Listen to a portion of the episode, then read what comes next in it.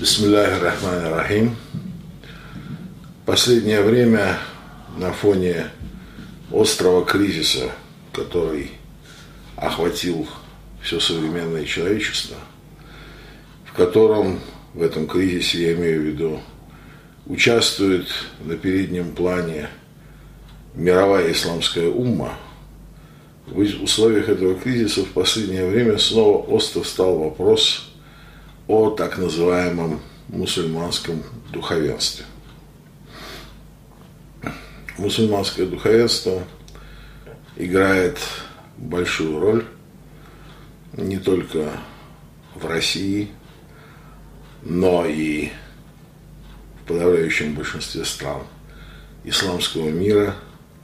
Это то учреждение, которое никто не ставит под вопрос, практически никто не задается вот этим вопросом, откуда, собственно говоря, в исламе аналог церкви, в то время как ислам – это великое религиозное послание человечеству, которое было низведено именно для того, чтобы освободить людей от диктата жреческой касты, от диктата духовенства, от диктата шаманов, жрецов, колдунов, учителей разных мастей, гуру, посвященных и так далее.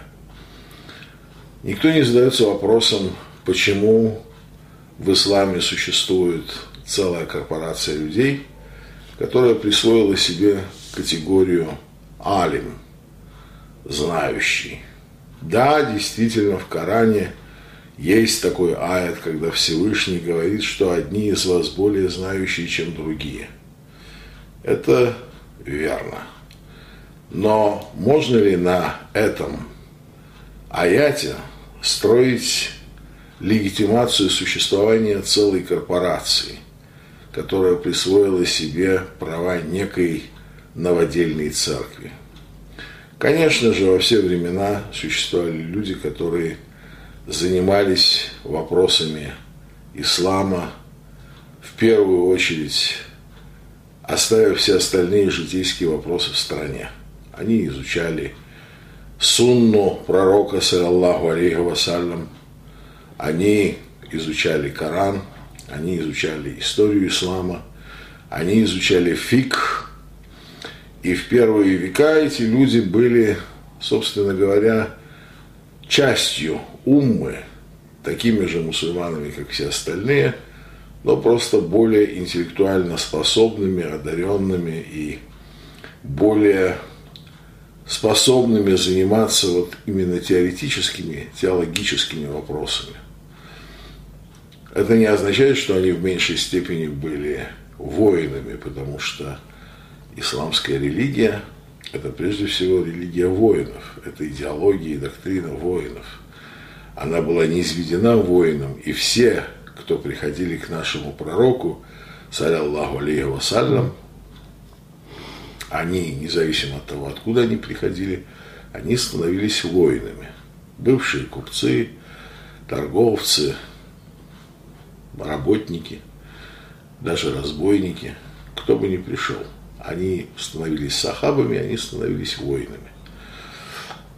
Проблема в том, что с течением времени возникла такая каста профессиональных интерпретаторов ислама, профессиональных окормителей уммы, которые, во-первых, узурпировали себе статус знающих, а во-вторых, узурпировали статус имамов, который не является фиксированным э, таким статусом корпорации духовенства. Имамом является тот, кто предстоит своим братьям на конкретном намазе.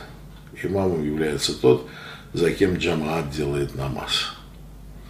Предстоятель. Но это не значит, что это э, некий духовный статус, отличающий его от остальной уммы. Тем не менее, сегодня имамами как раз является та категория людей, которые отделяют себя от мусульман вообще. Когда это возникло, когда это появилось? Конечно, очень негативную, серьезно негативную роль в этом сыграл османский халифат, последний халифат в истории ислама, при котором возник такой противоестественный феномен, квадратный круг, который называется государственный ислам. Турция изобрела государственный ислам. Всех этих шейхуль исламов, всех этих имамов, всех этих муфтиев, то есть все эти государственные должности, которые были просто бюрократическими инструментами, управляющими исламом, для того, чтобы ислам подчинялся власти султанов, был бы их контролируемым пространством. И что удивительно, Российская империя, она использовала вот этот турецкий опыт, она государственный ислам турок перенесла на российскую почву, и немцы Романовы а, в женский век, так называемый бабий век, времена Елизаветы, Екатерины, когда они увидели, что не могут справиться с исламом на Волге, на Урале – они стали создавать духовные собрания, они стали использовать турецкий опыт для того, чтобы контролировать ислам в России. Ну и дальше это уже институционализировалось и дожило до нашего времени. Вот это турецкий опыт, государственный ислам. Когда бюрократы в Челмах, а сегодня они еще носят и галстуки – чтобы подчеркнуть свою интегрированность в мировую систему, в мировой порядок, лояльность масонскому истеблишменту. Вот эти бюрократы в челмах, они претендуют на контроль и управление существующим исламом.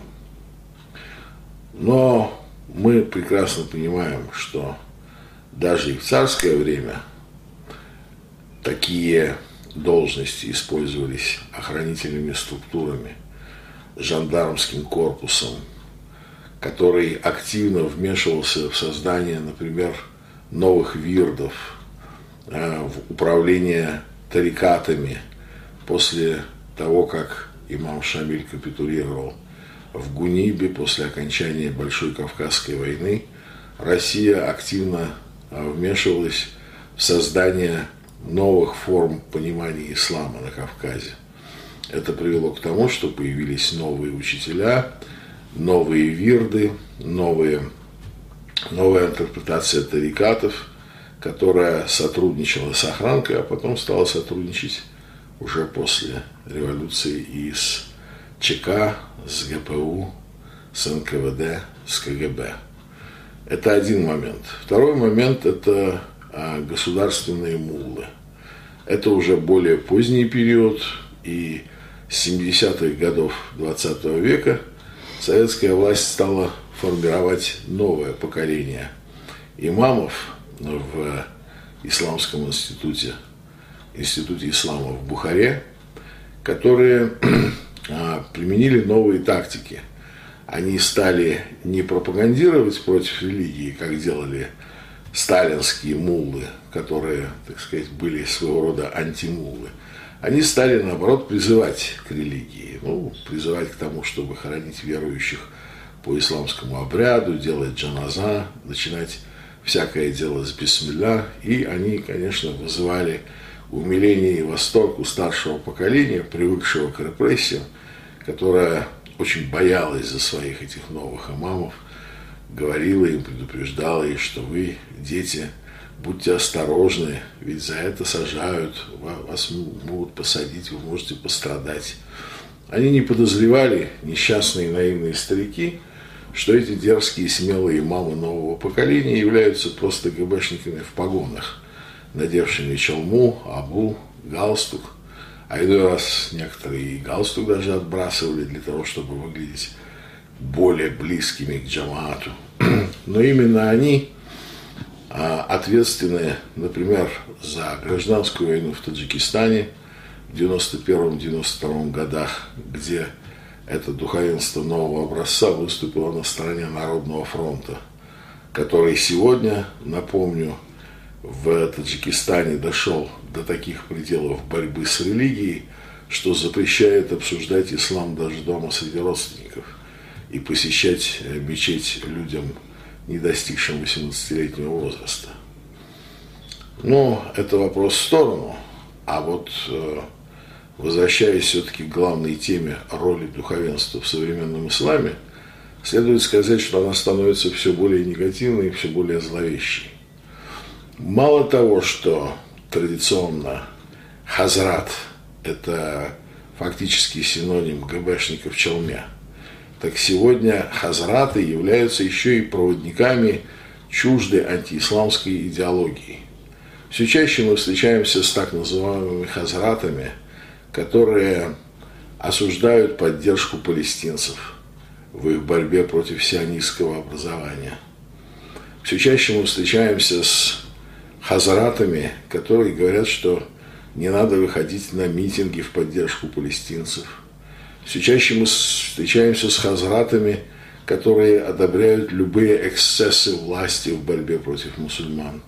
Чтобы далеко не ходить за примерами, вот Вологодский хазрат, Вологодский имам, который активно проповедует поддержку Израиля и прекращение всякой поддержки в адрес палестинцев.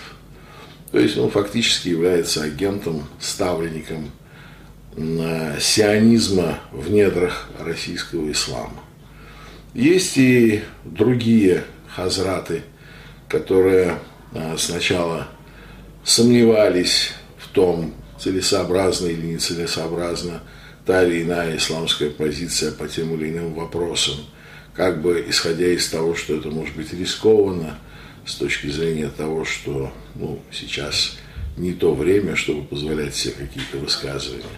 Это на определенной стадии. А на другой стадии они отбрасывали в сторону эти маски как бы заботливых отцов джамаатов, заботливых отцов уммы, и просто переходили к тому, что начинали вести фото и аудиодокументацию собраний, разговоров, даватов и передавать эти данные в комитет, в Федеральную службу госбезопасности.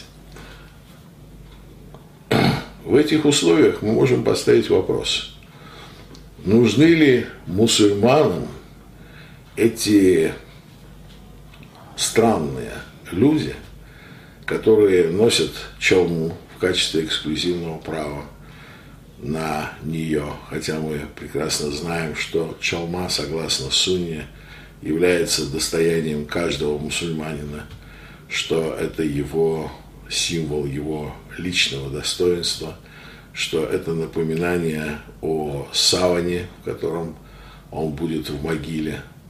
И чалма – это специфическое э, установление сунна для мусульман.